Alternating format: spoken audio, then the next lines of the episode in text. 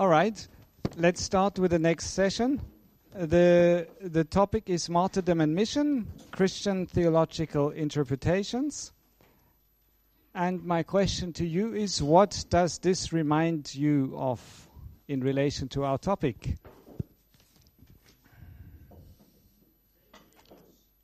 St. Clemens. All right, was that on everybody's heart? Is did I get the right picture here from the mural?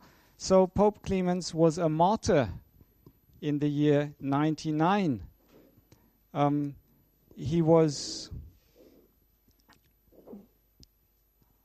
sentenced to death and I think uh, banished to an island for chopping bricks for a while.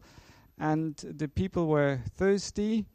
And uh, so he saw a, a lamp going up the hill, uh, and then uh, a source of water came from there and uh, he preached to the population of the, the, indigenous population and to the other uh, fellow uh, prisoners, and many became converted according to Christian tradition. And that happened in the area of, of the Black Sea. And here you see uh, how he's martyred, thrown into the water with an anchor tied to his neck. And it seems because the Danish are people of seafarers, and he was considered the patron saint of seafarers. The missionaries, around 900 or 1000, they uh, said this is the right patron saint for this country. Um, any other martyrs commemorated on 23rd of April? Yes? Yes, and you've got him on a mural in the Aarhus Cathedral too in the year 303. And obviously, according to Christian tradition, he's the dragon slayer. But he was a Roman officer in the guard of Diocletian, and he was sentenced to death for refusing to recant his faith.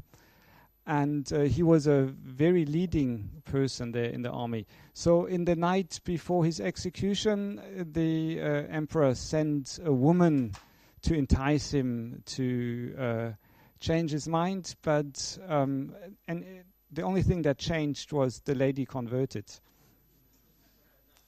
Okay, there's another uh, missionary martyr remembered today. That is Saint Adalbert of Prague, uh, martyred in 997, and he he was bishop in Prague. Um, and very late in his life, um, he went to the Prussians uh, near Danzig, and uh, he evangelized there. And in one day, many people are supposed to have converted, and then the next day, with two people, he went over the sea to to the Prussians, and that's where he was killed, um, either because somebody said the Roman army killed my my brother in war, or because he entered some sacred space uh, of trees. So these are the people remembered today, and you see already we have a connection with our topic. Often it was connected to the witnessing about the faith, either standing firm oneself or witnessing to others and leading to the conversion of others. So you have a good history here, things to remember. Outline of this lecture. Um, I would like to present four positions relating to martyrdom and mission, um, a theological interpretation framework, and some thesis on theology of martyrdom and mission as far as time is permitting. Um, the term martyrdom and mission are bro- uh, I use them as broad umbrella terms. Martyrdom not only stands for losing one's life for one's belief, but also pars pro toto for discrimination, persecution, and suffering, and this specifically as that of Christians for the sake of Christ. And mission stands broadly for the phenomenon for phenomena such as Christian witness in all dimensions, turning to Christ or planting or growth of churches. So I'm looking with a magnifying glass at a topic that is a burning issue in many parts of global Christianity and also a very prominent topic in Scripture, by the way. Somebody said, The only part of scripture not written out of a context of e- exile, oppression, or persecution is the songs of Solomon. So, and this topic can be examined as a subtopic within the framework of mission theology. And I've told you the three steps in which I will proceed. Four positions relating martyrdom and mission. Um, a Coptic Orthodox, a Roman Catholic, a Protestant evangelical, and a liberation theologian position. Here they are. And obviously, one could also look at church statements like from Vatican to, to the present, what the Roman Catholic Church magisterium taught about the issue. I've done that elsewhere in my big habilitation thesis, but here I would like to focus on four people who have either written a book or doctorate on, on the topic. So let's start with a Coptic Orthodox. Um, among the few Orthodox works on contemporary theology of martyrdom, the most extensive seems to be Martyrdom in Christianity by the Coptic Orthodox bishop and former lecturer of church history Ioannis of Tanta in Egypt called Anba Ioannis. He lived from 1923 to 1880, 1987. He holds that the Christian faith has spread by the martyrdom of the saints more than the teaching of the missioners. His reminder about the fate of the martyrs of the first centuries of the Christian church especially of his Coptic Orthodox Church, as well as the interpretation of experiences of suffering and persecution in the presence, served to strengthen Christians to remain steadfast in their faith, to bear the suffering, and to grow spiritually in the midst of it. The context of his position is the marginalization and discrimination of Christians in Egypt by the state and society as well as repeated attacks against Christians by the Muslim majority population. Ioannis responds to the situation as a lecturer in church history and later as bishop of a diocese in Egypt. And because of the identity forming significance of the early martyrs for the Coptic Orthodox Church, and because of the limited public space for voicing criticism in his society, Ioannis is using the description of the past as an interpretation and critique of the present. His emphasis is on the spirituality of the individual Christian. The position of Anba Ioannis is primarily characterized by an affirmative pastoral approach. I will not go into the details of the positions. When I come to a systematic comparison, then they will reappear. So let us move to the next one.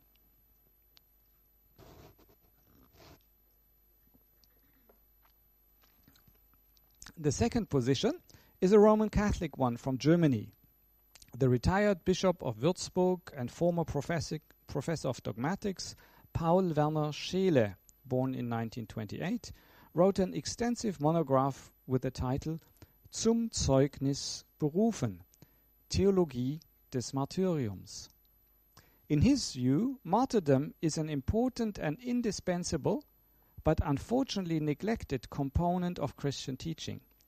Therefore, Scheele unfolds an exhaustive dogmatic foundation of martyrdom within the framework of Roman Catholic teaching. Scheele calls martyrdom a mystery of the love of God, as it reflects inner Trinitarian self giving in his view. It is characterized by complete surrender, in German Ganzhingabe. The context of Scheele's theology of martyrdom is the prosperous and peaceful post war Germany at the beginning of the 21st century. Martyrdom and the comprehension thereof has generally receded to the far distance. In his responsibility as a teacher of the church, the retired bishop wants to fill a gap in theological literature and to guide a deeper theological understanding of martyrdom and martyrs. So the position of Paul Werner Scheele may, can be characterized as dogmatic, eschatological. The third position is from an evangelical from South Korea. Yang Ki Lee, born in 1953, is a missionary, pastor, and lecturer. And I don't show you his picture because he's working somewhere in China um, and does not want to be identified. He wrote his doctoral dissertation at Fuller Theological Seminary on God's mission in suffering and martyrdom. Suffering, persecution, and martyrdom are unavoidable phenomena accompanying the spreading on of the gospel. Lee's position can be called instrumental, as he claims that the bearing of said afflictions by the witnesses of the faith can be used by God as a medium or as an instrument in order to kindle the flame of faith in other people and to effect a later numerical growth of the church, and that God has indeed done so in history. The context of Lee's position is the strong involvement of the dynamic Korean missionary movement in difficult situations of initial proclamation of the gospel and under the threat of persecution. Lee is inspired by the spiritual experiences of Korean Christians in their history of suffering. He wants to develop a theology of mission in which martyrdom plays a constructive role within God's plan of salvation for the world. He also wants to evoke a missionary spirituality which is willing to suffer great adversity and, in the extreme, even martyrdom for the sake of the missionary task. In his quest, in this quest, he is influenced by the holiness movement within Protestantism. So Yang Ki Lee's position has a mission shaped and instrumental character. The fourth position is that of a Roman Catholic liberation theologian. Jon Sobrino, born in 1938, is a professor of theology in El Salvador. He has covered the topic extensively in his Christology. I quote A martyr is not primarily and exclusively someone who dies for Christ, but who dies like Christ. A martyr is not primarily and exclusively someone who dies because of Christ, but who dies for his sake. The liberation of the poor from oppressive and extortionary social and political conditions is his overarching aim. These efforts of liberation through revolution of the given circumstances need to be supported and legitimized by theological reflection and accompanied by ethical guidelines. Theological studies and the Church have a prophetic role in the denunciation of unjust structures. It is the mission of the Church to be on the side of the poor and to call the powerful to repentance. Sobrino's context is the revolutionary liberation struggle in El Salvador, in which his Jesuit private university is involved intellectually. Corresponding with his motivation, the emphasis of his deliberations is a critical interpretation of the circumstances and a reinterpretation of Christology in order to legitimize his position, as it is counter to the position of church hierarchy, which in the majority legitimize prevalent circumstances. Sobrino's position can therefore be characterized as liberation theologian prophetic. The four positions described, that of Ioannis, Scheele, Lee, and Sobrino, obviously emanate from very diverse contexts. They want to effect very different things and have quite diverging emphases. This leads to quite different understandings of persecution, martyrdom, and mission, and of their correlation. All four authors agree that both persecution and martyrdom emanate from the same phenomenon of aggression. However, they're not simply the same, but martyrdom is defined by the loss of life. Sobrino most clearly points out that martyrdom is the logical consequence and the summit of persecution. When it comes to what is accepted as legitimate grounds of martyrdom, Sobrino has a much broader understanding of martyrdom, actually, a new understanding of martyrdom, compared to a much narrower understanding by the other authors. Martyrdom of Christians becomes simply a special case of human martyrdom in general. The authors again agree that martyrdom is not an end in itself, but always serves a cause. However, these causes diverge. Witness for Christ, spreading of faith, or liberation struggle and humanization of the world. In their understanding of Christian mission and witness, the authors also diverge. It would lead too far to now go into diverse understandings of the dynamics, validity, aim, content, and scope, actors and recipients, modes and forms of mission. But we will learn how they correlate mission and martyrdom when looking at the different dimensions next. And this is the second big part a theological interpretation framework for martyrdom and mission. In the decades of studying theology of martyrdom, I found it very helpful to differentiate different dimensions and to use them to construct a theological interpretation framework. And these are the doxological and the Christological dimensions, the understanding of discipleship, the ecclesiological, the ecumenical, and eschatological dimension, an antagonistic and a demonological dimension, and quite, quite foundational, a hermeneutic dimension. Obviously, more dimensions could easily be added depending on specific perspectives, and other dimensions might be conflated into one. Each of the dimensions contains a number of key questions that every approach to a theology of martyrdom would have to grapple with.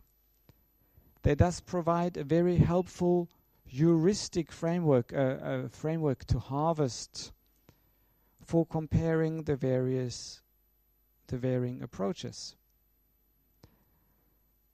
I also have come to the opinion that the many different dimensions do not all have the same importance. It's not like spreading everything out equally on a table. No, some must not dominate.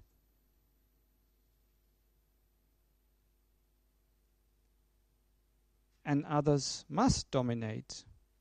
So the Christological dimension must dominate, but other dimensions, like the antagonistic one, must be, and the demonological one, must be subsidiary.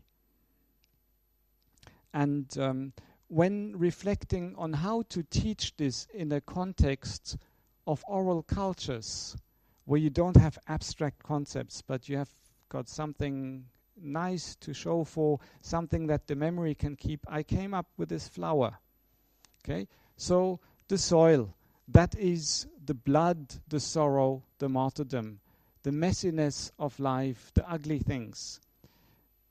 But God can make a beautiful flower grow out of this. And in the center core, God's doxa shines out. That's a doxological as aspect and in the focus around it is the Christological aspects. And like petals on a flower, all those other aspects, like discipleship, mission, etc., they all are grouped around this. And then this flower has a stem. That is the hermeneutical dimension. And depending on your hermeneutics, as you have seen earlier, the flower either turns this way or that way. Your hermeneutics determine your martyrdom theology. And then there's this dark leaf there, grow, same color as the ground. That is the antagonistic dimension, the hostility. We cannot deny it exists. It looks as ugly as the soil of which, out of which it grows. It's part of the topic, but must never be at the center. As Christians, we must never ha- have our interpretation dominated by a Feindbild. You know that German term? That you stereotype someone as an enemy. Okay, so this is my little flower theology. I've taught this in Indonesia and Malaysia and other contexts, and um, it is something you can memorize, you can draw, and communicate it even in an oral culture.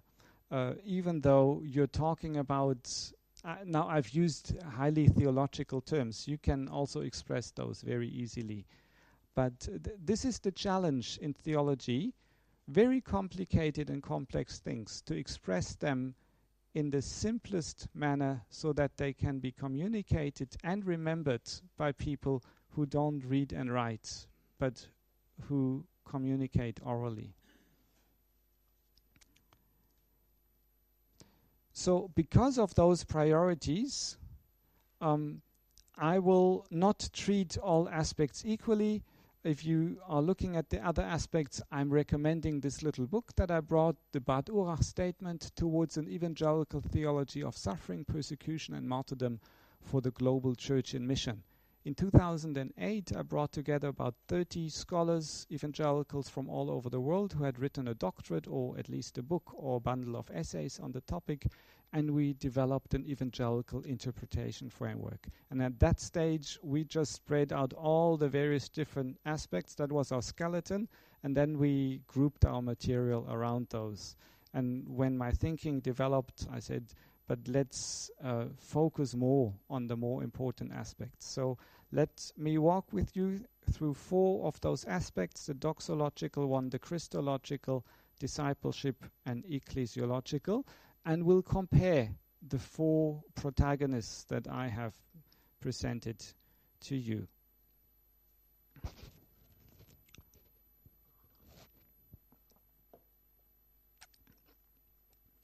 So, when you want to develop your own theology of martyrdom, there are a whole number of questions that you will need to be able to answer. And these are the questions I'm presenting to you. Um, and I'll show you how different people have answered them. So, when it comes to the doxological dimension, the questions to answer here are What does God think of martyrdom? Is God honored by the endurance in suffering and martyrdom of his witnesses? Does God honor his martyrs? Does God reward faithfulness? Where and how? Now, I know we as Lutherans have a special uh, problem with those things. So let's look at some of those questions. The martyrdom theology of Scheele, the Catholic, is characterized by detailed elaboration of a futurist eschatology. He expects the parousia, the coming of Christ in his glory, together with his ascended church, included, including the perfected martyrs as a renewed highlight and turning point of history. This includes the spontaneous overcoming of all external and internal obstacles which previously were in the way of the reign of Christ. This is followed by universal judgment which brings forth justice, also for those persecuted and martyred to date. Beyond those final events, Scheele is emphasizing what remains, in German, das Bleibende a holistic reality which is shaped by the glorification of God, by community, Gemeinschaft, and mutual complete surrender and service. And his term is Ganzhingabe. The redeemed are given the privilege to know and to see God. This perspective of eternity, which Scheele at times can only express in mystical meditations, is leading him to an attitude of adoration. So this is the doxological dimension from the perspective of Scheele. Ioannis, the Coptic Orthodox, is putting more emphasis on the consequences of the future hope for the present. The glory promised for the future is stre- strengthening the Christian willingness to bear suffering now. Lee's interest in contemporary mission practice brings with it a dominance of a presentive, present, presentive presentic perspective and an interpretation of history. Therefore, he particularly emphasizes the lordship of Christ, that it is still hidden by the suffering and conflicts that his followers presently still have to bear. But God's power is at work in the midst of human weakness, of his witnesses, and their suffering for his glorification. God could even use the persecution of his church and the martyrdom of his messengers to stimulate the turning of people to Christ and to make his church grow.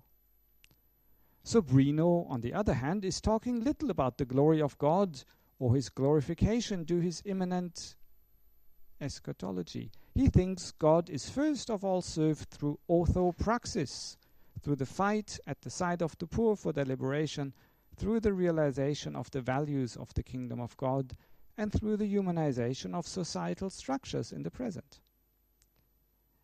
Allow me to briefly outline my own position, which not only tries to re retain the best from all, but has first of all grown from an intensive survey of Scripture and a scrutiny of much of the literature available. Under the predominant doxological perspective, the triune God is the source of mission and the goal of mission and martyrdom. The willingness to fulfill his commission, as well as the readiness for martyrdom, have their origin in the love of God. Thus, his love is the starting point of all attempts to explore the mystery of martyrdom. Mission and martyrdom have their place in God's salvation plan, and their glory is his doxa. Uh, their goal is his doxa. The martyrs and witnesses of Christ glorify God in their witness and their suffering. They receive a share in his doxa, in his glory, and will be honored by being given a greater responsibility in God's rule in his new world. This future glory vastly outweighs all the hostilities and struggles which are part of persecution and martyrdom. The various authors of these persecutions have already been overcome by Christ's victory, even though they still have some remaining temporal power to cause damage. If God's love as the origin and God's doxa as the goal of mission and martyrdom form the framework of interpretation, the person, the work, and teaching of Jesus Christ can be considered their normative center. A good scriptural reason is found in the transition between Hebrews 11 to Hebrews 12. I quote, Because we have such a cloud of witnesses and martyrs preceding us, we are called to look up to Jesus. I summarize some verses here. So that leads us to the Christological dimension. And some key questions in the Christological dimension are what role does the person of Jesus Christ play for a Christian interpretation of suffering, persecution, and martyrdom? How do the mission of Jesus and his suffering and death correlate? How do suffering and glory correlate in the life of Jesus? And can Jesus be called a martyr? All four authors agree that the person of Jesus Christ plays a crucial and foundational role in the interpretation of the complex of martyrdom and mission. Beyond that, there are only convergences on individual aspects. The positions of Lee, Scheele, and Johannes are Christocentrical. Sobrino, however, makes the kingdom of God the center of his theology. Jesus becomes an outstanding example for the realization of the principles of the kingdom of God and of humanity. The kenotic character of the whole life of Jesus is particularly emphasized by Johannes. The mission of Jesus is characterized by suffering, even beyond the passion narratives, starting with the childhood narratives. Sobrino, however, makes the public ministry of Jesus the decisive starting point of his Christology. The liberating praxis of Jesus takes hermeneutical precedence. Concerning the death of Jesus, Johannes, Scheele, and Lee emphasized the uniqueness of its salvific role. This distinguishes the death of Jesus from that of all other martyrs. In Sobrino's Christology, this fades away compared to Jesus the Liberator as the model martyr. The question whether Jesus can be called a martyr is answered posit positively by the Catholics. For Scheele, Jesus Christ is the arch martyr, from whom all Christian martyrdom is derived. For Sobrino, Jesus is the first martyr, the exemplary martyr in a long row of equal martyrs. The bodily resurrection of Jesus is taught by Lee and Scheele as an objective fact. The victory of God is manifested in the death and resurrection of Jesus in the view of Lee. Sobrino, however, presents a subjective view of the resurrection. His concern is that the oppressed today repeat the experience of resurrection of the first believers. He considers the resurrection of Jesus and the resurrection of the martyrs as the continued life of the utopia of Jesus or the martyrs in those who continue the struggle for liberation. If one examines the correlation between the passion of Jesus and his mission, all authors regard the death of Jesus as a consequence of his mission. While Lee, Ioannis, and Scheele talk about a mission of Jesus to die for the salvation of humankind, for Sobrino, Jesus became a victim of his liberating mission. I will skip my own dimension to save a bit of time and rather move to the dimension of discipleship.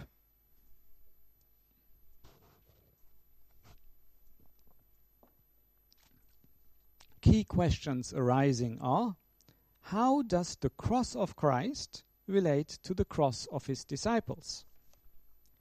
In how far is the cross of Christ unique? In how far is Jesus a model for his followers in his suffering? And how are discipleship and suffering, persecution and martyrdom related? Discipleship is modeled on the person of Jesus Christ in the approach of all the authors, but they do so in different ways.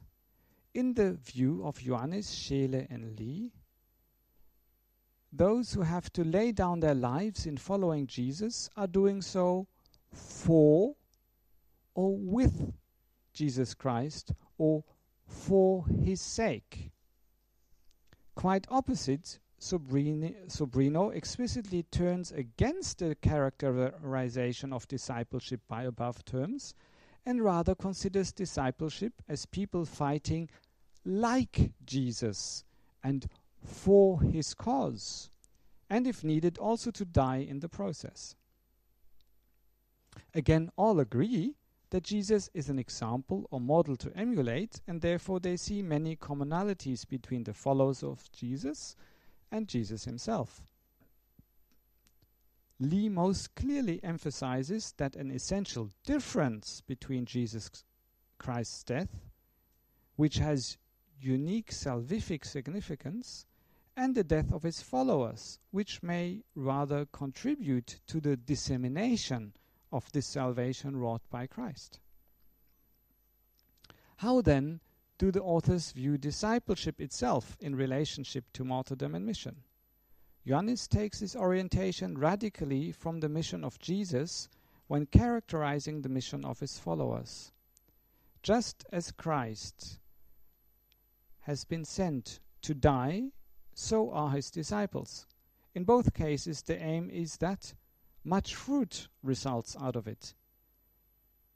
His description of discipleship is marked by monastic spiri spirituality, which he wants to transfer into the daily life of Christians. Lee's interest aims at the realization of discipleship in spreading of the gospel under the conditions of suffering or martyrdom to those unreached by the good news. Lee regards self denial and self sacrificial commitment as essential characteristics of disciples of Jesus. Sobrino rather seldom uses the term of discipleship but speaks of a spirit in which people face persecution. It is not Sobrino's concern to take up one's cross, but rather to take others off the cross and to risk one's life for it. In my view, the cross of Christ is the basic pattern for the mission of his followers. As Jesus said, Where I am, my servant also will be. The risen Christ continues his mission in and through his followers. Consequently, the means of their mission and their attitude of love and their behavior in persecution have been established through his example and teaching. God, in his sovereignty, can use their suffering and even martyrdom for the extension of his kingdom. And then we have those further dimensions. And let me just mention the questions of the ecclesiological dimension. How do the less persecuted and the more persecuted relate to each other in the body of Christ? Very relevant question for us today. What does this mean across time, across geographical space, and across Christian divides? What does Christian what role does Christian unity or disunity play? And what does this mean for Christian solidarity with the persecuted?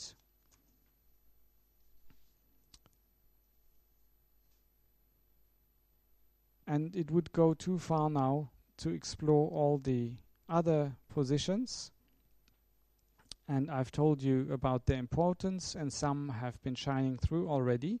Let me rather close so that we can close in time with some theses on theology of martyrdom and mission. 12 theses. Number one, on the marks of the church. What characterizes a church? Um, Martin Luther talked, and the, the scholastics talked about the nota ecclesia, so, witness and suffering are two essential characteristics of the Church of Jesus Christ until the parousia. They, they, they form part of one and the same reality. Witness is the one side of the coin, and suffering the other. Second, on power encounter. Oppression, persecution, and martyrdom of the witnesses of Christ indicate the reality of a spiritual struggle for the salvation of the world. And those who go to context of a first proclamation of the gospel, like is still the case maybe with Wycliffe Bible translators in some instances, they can witness that. There's a when they go for Bible translation, they're usually there's persecution, there are martyrs among the first um, converts. On the reasons for martyrdom. Obvious spiritual reasons for the persecution and martyrdom of Christians from a theological point of view, and among various possible other reasons, are the active witness for Christ, conversion for Christ, church growth. Yes, so you know, Tertullian said martyrdom is the seed of the church, and people quote it triumphantly. Now, the question is does the church grow because it's persecuted? Or is the church persecuted because it grows and causes a lot of noise? Um, so it's a very complex relationship, and it's not always in church history that the church has grown in persecution. It has also been annihilated in some contexts. Um, so th- there's a lot to study there um, for all the church historians among you. And another reason for persecu- for martyrdom is advocacy for justice. When, Je- uh, when Christians stand up because of their Christian ethics and they stand up for justice, as the only ones maybe in their context, then they're the targets. Now, fourth, on the way of mission, how to do mission. The way of Christian mission leads via the cross to glory, as in the case of our Lord. There are no shortcuts. And there are certain theologies that are tempted to take shortcuts. There are others that are tempted to look at the cross only and forget about the glory that we're heading towards. Five, on the form of mission. Christ's power is hidden in the weakness of the outward appearance of his mission through his persecuted body on earth, all the while his doxa is present in them. You know, my f- uh, f- my favorite beatitudes in the Sermon on the Mount is Blessed are you if you're not persecuted. Oh, sorry, I, I misquoted. Um, but but this is our popular theology. If you're successful, God must have blessed you, and if your programs work well, etc., etc. But if you face opposition and you're maligned in the media because of an ethical stand you take, then uh, then you might have a wrong position or whatever. No, Jesus says, "Blessed are you when you're marginalized, you're sidelined, you're afflicted, you become poor of it for it." On the methods of mission, number six, the methods of Christian mission are characterized by the love of Christ and the model of his self sacrifice. It's not like with Livingstone, Christ's culture and commerce. We come as weak witnesses, not with gunboats behind us, as in the context of the Opium Wars and Boxer Rebellion in China on the goal of mission. Number seven. The suffering and even martyrdom of the witnesses serve the goal of mission. God's doxa, God's glory. God can glorify himself even in that context. Number eight, on the growth of the kingdom.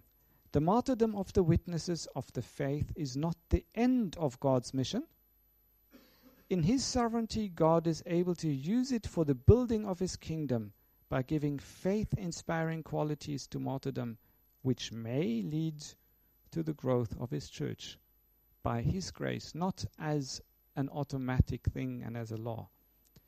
Number nine, on opposition to mission. The witness for Christ and the work for his kingdom and his justice need to be upheld, even and particularly in the face of resistance, oppression, persecution, and martyrdom. So persecution and martyrdom is no reason to stop with a mission. Number 10 on the persecutors. Christian witness is also directed toward the persecutors of Christians and is expressed by loving the enemies, renouncing vengeance, and pleading for God to forgive them. Number 11 on unity and mission. Unity and solidarity with the body of Christ in the face of persecution are part of its mission and of the missionary witness to a non Christian world. And number 12, the end of mission.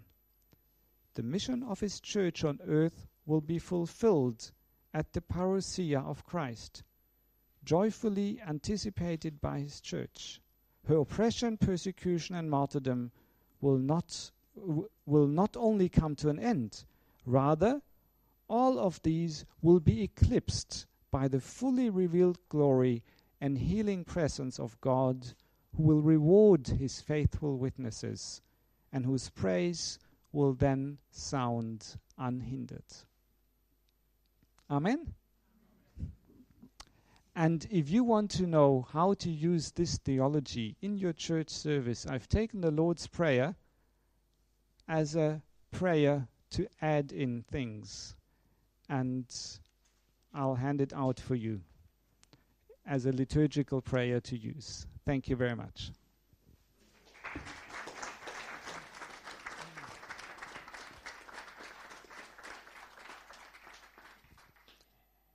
Yes, thank you so much, Christof Sauer, for this uh, very fine lectures. First, you showed the reality around the world concerning human human rights, uh, especially uh, about re religious freedom. And secondly, you now have showed us and digged deep into the theology of martyrdom and mission. And for me, uh, I think I'm called to open my eyes for the reality of the world within we are living and have courage uh, to to be a witness uh, in my, uh, my, position in my in in my way here, and I think we are all all called to, to that. So thank you so much for your your lectures. And yes, look.